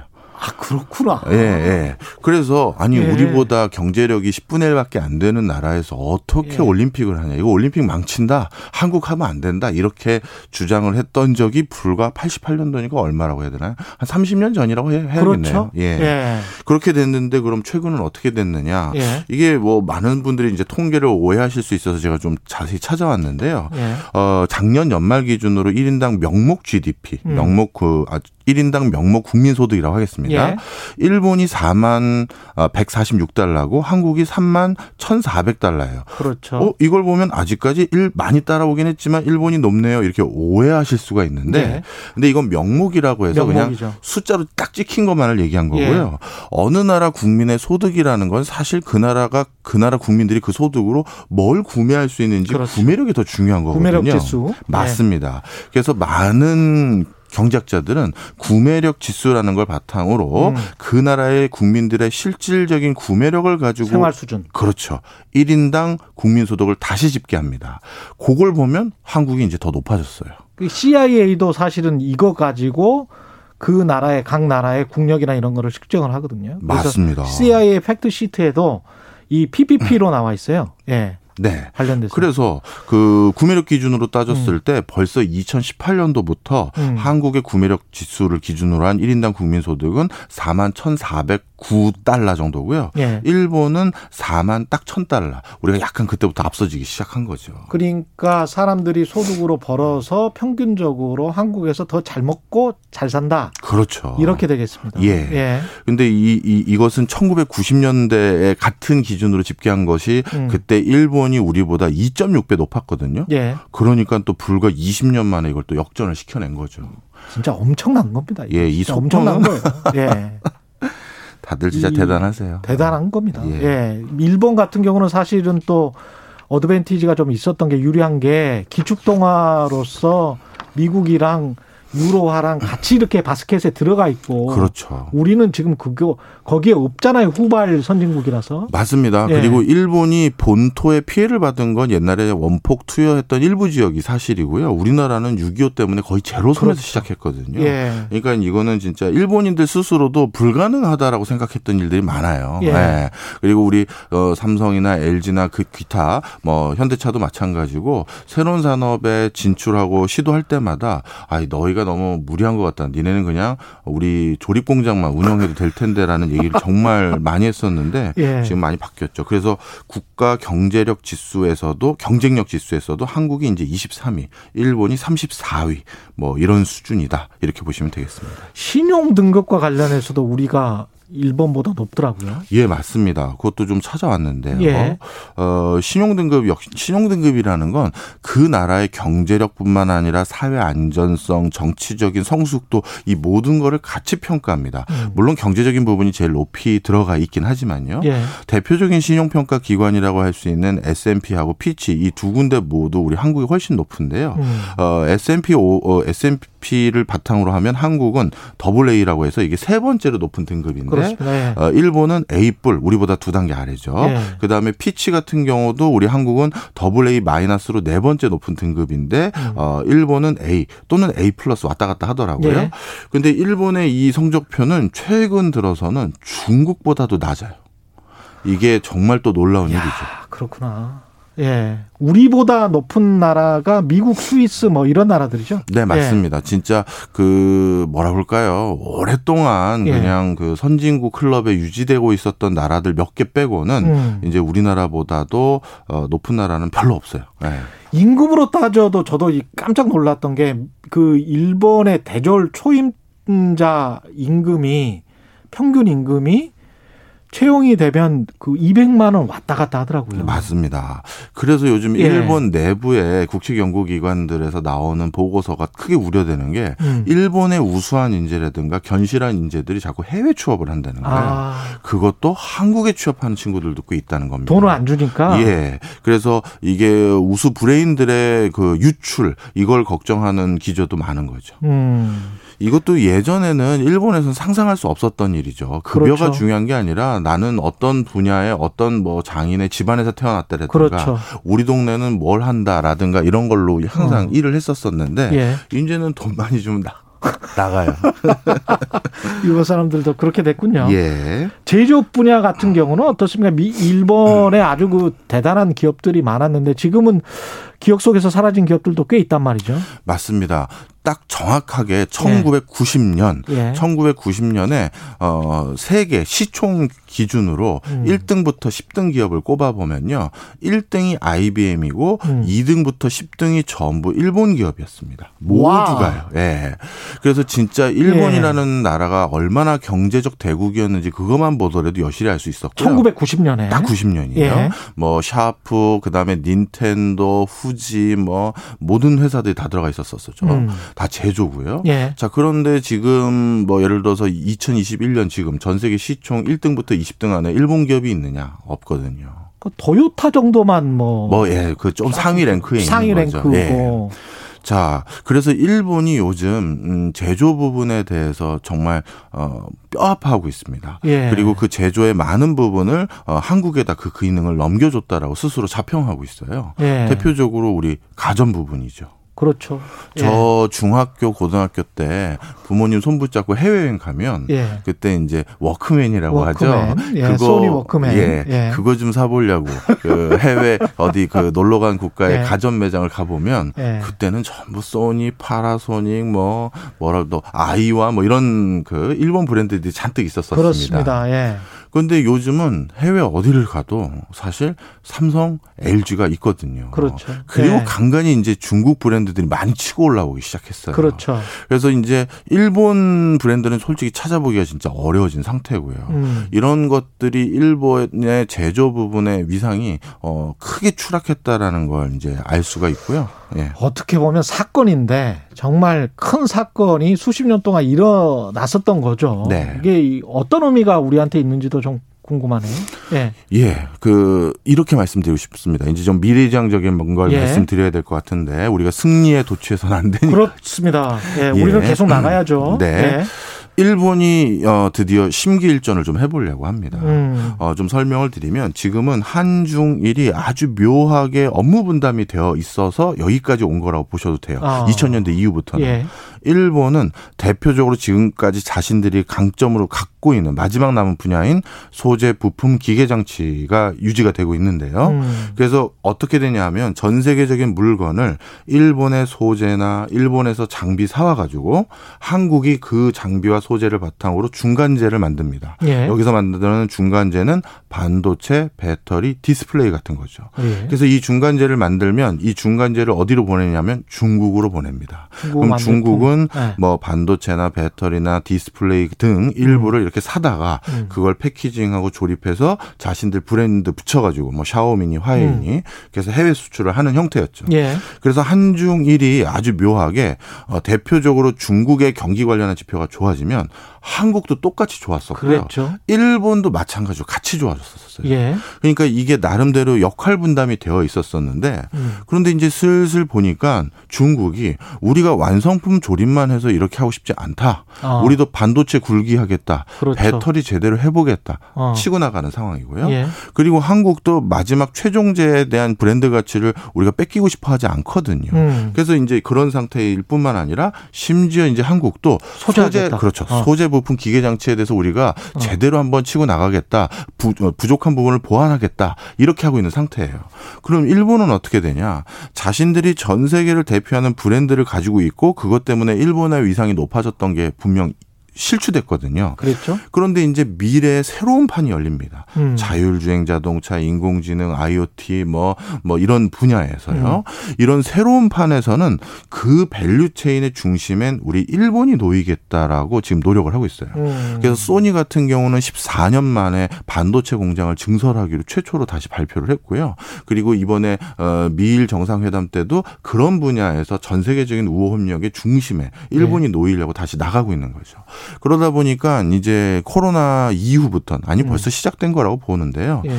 이 한중일 세 군데가 교묘하게 업무 분장을 해서 맞물려서 같이 가는 것이 아니라 음. 무한 경쟁으로 이제 돌입하게 된 겁니다. 각자 약진. 그렇죠. 예. 그래서 자율주행 일본도 거기에서 우리가 다시 브랜드 가져오겠다고 하고 음. 예를 들어서 자율주행이나 전기 자동차에서 중국 지금 전기 자동차 치고 나가고 있단 말이에요. 예. 한국도 또 여전히 해야 되는 일이고. 그렇죠. 그래서 이제 한중일의 이 산업 경쟁력을 두고 산업의 어떤 뭐라 그럴까요? 지배력을 두고 싸움이 본격화되고 있다. 소재, 중간 부품, 완제품 이 글로벌 공급망을 각자가 다 해보겠다고 하는 건데 우리가 이제 중간 부품에서 굉장히 강점이 있었던 네. 나라고 완제품도 뭐 어떤 분야에서는 강점이 있었는데 소재 같은 경우는 굉장히 좀 어려운 측면이 있잖아요. 기초과학 네. 분야가 많이 들어가 있고 그런 측면에서 일본을 따라잡기가 좀 시간이 걸릴 것 같습니다. 예, 소재는 솔직히 제일 시간이 많이 걸리는 그렇죠. 부분입니다. 예. 어, 사실 산업 공부를 해보신 분들은 음. 아마 잘 아시겠습니다만 어, 한 100년 정도 돼야 경쟁력을 갖췄다 하는 분야들이 있어요. 네. 화학 뭐 이런 거. 맞아요. 예. 화학, 제약, 그다음에 예. 소재 딱 이쪽 부분입니다. 예. 그것은 왜 그러냐면 그쪽 분야는요. 특허로 보호받는 영역보다는 음. 오랜 실험을 통해 통해서 거친 노하우나 실험의 결과 때문에 얻어진 것들이 많거든요. 네. 그러니까 내가 한 100만 번 실험했더니 아 저렇게 되는 걸 알았어. 음. 그러면서 그걸 노하우로 딱 막아버리는 거예요. 그러다 보니까 이런 소재나 석유화학 분야에서는 예, 어, 뭐 공장장하고 사장 말고는 거길 못 들어간다 이렇게 막는 곳들이 있잖아요. 왜냐하면 노하우니까 예. 이게 같은 온도, 같은 압력, 같은 화학 처리를 하면 그렇게 도출이 되거든요. 이게 맛집에 그 된장 만드는 것처럼. 그렇죠. 예. 맛집은 그래서 며느리도 레시피를 안 가르쳐 그렇죠, 주잖아요. 그렇죠, 그렇죠. 바로 그런 이유로 인해서 네. 이거는 정말 시간이 많이 걸립니다. 네. 그런데 이제 우리가 이걸 단기간에 따라잡는다. 음. 따라잡을 수 있는 부분도 분명히 있지만 음. 분명 시간적인 여유 어, 저기 기간이 걸리는 부분은 분명한 사실인 것도 인정해야 돼요. 예. 네. 우리가 정말 일본처럼 육성해야 되는 분야도 있고 일본을 꼭 안 닮아야 되는 그런 분야도 있는 것 같아요. 네, 네. 사실 어 정말 중요한 얘기 하셨었는데요. 음. 언제 최강 시사에서 따로 한번 소재로 가져올까도 하고 있었었는데. 네. 1990년대 중, 어, 중반부터 본격적으로 음. 일본이 야 이거 이대로 놨더니 계속 저성장이 될 것 같다라고 그렇죠. 하면서 그렇죠. 그 활로를 그 극복하기 위해서 음. 선택한 것이 음. 국가의 역할을 좀 더 높였었는데요. 음. 당연히 국가의 높아, 역할이 높아져야 될 부분도 분명히 있습니다. 그건 분명한 사실인데요. 네. 그 과정에서 어떤 부작용을 막아야 되냐면 음. 국가가 해야 될 일은 해야겠지만 그렇죠. 어, 2000년대 초반부터 일본 신문사에서 많이 나온 신조어가 있습니다. 네. 관관 로비예요. 아. 과거에는 미니 관을 로비했는데 그렇죠? 그거 우리 사업권 우리 좀 주십시오. 우리가 해보겠습니다. 이랬는데 그랬죠? 관의 기능이 비대해지다 보니까 네. 서로 역할이 중복되는 거예요. 예를 들어서 야 우리 경제 어려울 때 창업 지원해 보자 창업 지원할 수 있는 역할 그럼 누가 해야 되는데 네. 중기부 저희가 하겠습니다 산자부 저희가 하겠습니다 과기부 저희가 하겠습니다 하면서 네. 관이 관을 로비하는 그 얘기는 어 이게 진짜 관, 그 국가기관 관의 기능이 너무 비대해졌다라는 걸 반증하거든요. 네, 중요한 말씀하시네요. 지금. 네. 예.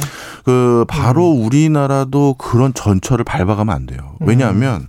일단 조직이 새로 생기거나 음. 여러 이유 때문에 필요할 때마다 조직을 생기게 하나씩 만들다 보면 음. 그 조직은 관성이 붙어요. 음. 없어질 수는 안 되잖아요. 관료주의. 그럼 우리는 내년에 무슨 새로운 일 할 건데 내년에 어떻게 새로 티오 더 많이 받을 수 있는 일은 뭔데 음. 이런 고민들을 관해서 많이 하다 보면 음. 역할 중첩이 생길 수밖에 없는 거죠. 알겠습니다. 예, 지금까지 최경련 최강시사 경제합시다 박정호 명지대학교 특임 교수였습니다. 고맙습니다. 감사합니다. KBS 라디오 최경련의 최강시사 듣고 계신 지금 시각은 8시 45분입니다. 여러분은 지금 KBS 1라디오 최경영의 최강 시사와 함께하고 계십니다. 네, 대선 예비 후보 등록을 마치고 국민의힘 경선 준비 중인 최재형 전 감사원장 할아버지가 독립운동가였고 아버지는 해군 대령으로 6.25 전쟁에 참전한 애국자 집안으로 그동안 알려져 있었습니다. 최근 민족문제연구소에서 조부 할아버지가 독립운동가, 독립유공자라는 최재형 전 원장 측의 주장에 대해서 그렇게 보기 어렵다는 입장을 내놨는데요. 민족문제연구소 박수현 사무처장 연결돼 있습니다. 안녕하세요. 예, 안녕하십니까. 예, 박수현 사무처장님인데 이 관련해서 최재형 전 후보가 이거를 어떤 독립유공자 아, 다 조부가 증조부가 예. 뭐 이거를 먼저 주장을 했었던 거죠. 아, 그렇죠. 예. 어, 그, 어쨌든 대선 후보로 나오면서. 예. 어, 인터넷 관련 거 보면은, 어, 독립운동가 집안, 독립운동가 후손. 예. 어, 이런 게 많이 나와 있잖아요. 그래서 어, 이거를 예. 언론이 검증을 하면서 들어갔던 거고 최종적으로 예, 예. 민족문제연구소에서 가지고 있는 지금 자료를 가지고 이야기를 하시는 거고 그런 겁니까? 예, 그렇습니다. 예, 그렇게 된 겁니다. 이 상황 예. 자체는 좀 민족문제연구소에서 먼저 제기한 거는 아닌 아닌 거죠. 그렇습니다. 예. 언론 검증을 통해서 의뢰를 해왔고, 예. 아 저희가 거기에 대해서 검증을 해서 근거자를 통해서, 예. 아 그 입장을 표명한 그런 내용. 거죠. 예. 예. 이 조부 할아버지와 증조부가 독립 유공자나 독립 운동가 어떻게 보십니까? 그 중저부가 독립유공자라는 얘기는 아니고요. 예. 조부. 예. 최재형 전 원장의 조부 이른바 최병규라고 하는 인물이 독립운동가다. 음, 아, 할아버지가 예. 예, 예. 그렇게 주장을 하고 있는 거죠. 예. 아, 그래서 이 문제의 핵심은 크게 두 가지입니다. 그 하나는 그 조부 최병규가 1926년에 예. 아, 춘천 고보 재학시에 동맹휴학을 주도해서 퇴학당한 사건이 있는데요. 음. 아, 최재형 전 원장 측의 주장처럼 이 사건을 독립운동으로 볼 수 있느냐 하는 것 하나 하고요. 예. 또 하나는 그 이후 조부의 행적을 볼 때 과연 이 인물을 독립운동가로 볼 수 있느냐 이 두 가지가 핵심입니다. 아 예. 예 예. 아 그래서 친일 문제는 이제 조부 행적을 검증하는 과정에서 나온 것이죠. 음. 뭐 증조부가 평강군에서 오랜 아, 면장을 했다는 것도 검증 과정에서 나온 것이고요. 예. 아, 그래서 실제로 만약에 조부 채비연구가 독립운동가가 확실하다면, 음. 뭐 중재부가 면장을 했다는 게 오히려 크게 문제가 되지는 않죠. 그렇죠. 오히려 내세울 내세울 만한 거죠. 예. 아 그래서 이 그 내용을 보면 음. 그 1926년 조부가 춘천 고고 동맹유학 사건으로 퇴학당한 것은 분명한 사실입니다. 아, 그렇군요. 아, 예, 예, 예. 언론에도 보도가 돼 있으니까. 음. 그런데 이 사건을 그 동맹유학을 주동했다는 이유만으로 독립운동으로 보기 어렵다 하는 게 뭐 저희가 일방적으로 주장한 게 아니라 예. 언론 보도에도 나와 있고요. 예. 아, 그리고 이제 조부가 이 사건으로 뭐 감옥 생활한 것도 아니고 예. 최재형 전 원장 측의 주장은 일제가 3년 동안 금종령을 내렸다. 이렇게 주장하고 있는데 전혀 확인이 되는 내용이 아닙니다. 예. 아, 그리고 또 이 사건의 관련자가 여러 명 있는데, 음. 이 국가보훈처 공문록을 확인해 보면, 이 사건으로 독립운동의 공적을 인정한, 받은 사람은 없습니다. 아. 아 예. 유공자는 그렇습니다. 아니군요, 그러니까. 최소한. 아, 전혀, 전혀 아닙니다. 예. 아, 그래서 이분들이 주장하는 것처럼, 어쨌든, 아, 일제강점기에 동맹의학을 주도해서 퇴학당했다는 것은 뭐 쉬운 일은 아니잖아요. 예. 그래서 이, 뭐 우리가 이 사건을 항일의 범위를 넓게 잡아서 음. 서로 독립운동을 인정한다 하더라도 예. 문제는 이후 행적입니다. 아, 항일 운동을 동맹 휴학을 주도한 거는 항일 운동으로 인정한다고 하더라도 그렇죠. 한다 하더라도 백번 양보해서 예. 그 이후에 그 조부 최병구 행적을 보면 예. 그 그의 부친 다시 말하면 최재형 전 원장의 증조부가 되는 거죠. 예.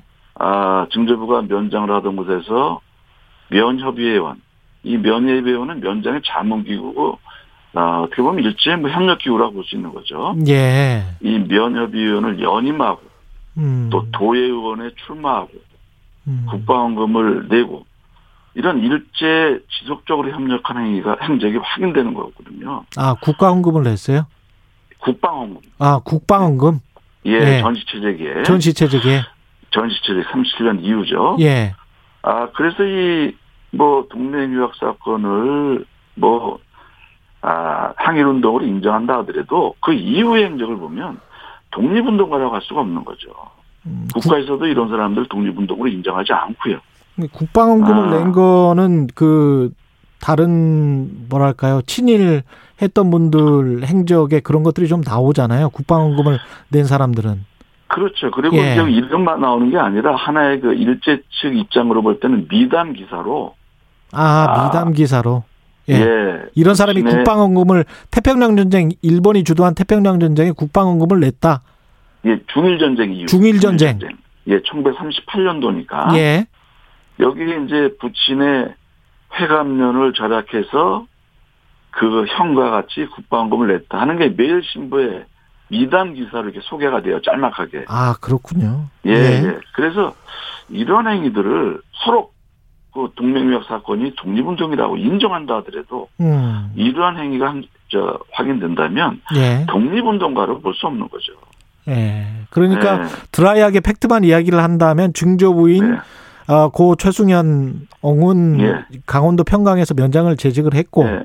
예, 그 이후에 조부는 그 면과 관련한 위원회 일을 그렇죠. 했는데 그러면서 국방급도 납부를 했다.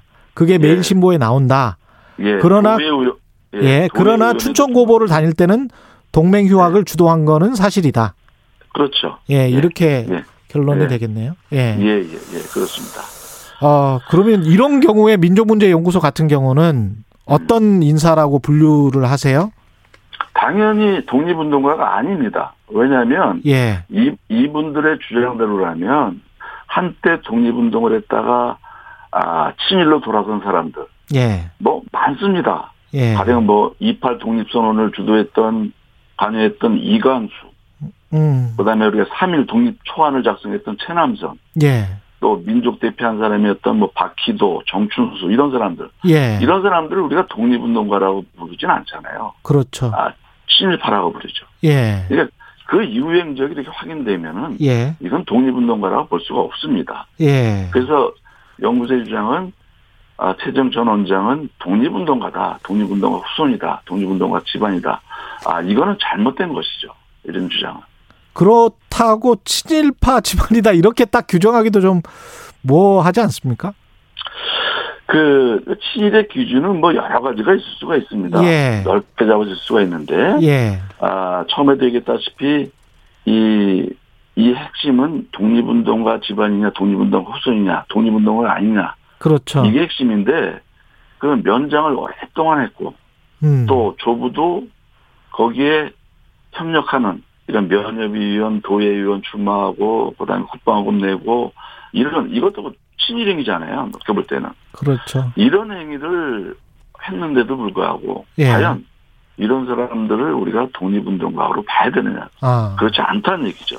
그러니까 친일파로 분류하기도 뭐 하지만 네. 그러나 독립운동가로 부를 수는 없다. 이렇게 지금 말씀하시는 거군요.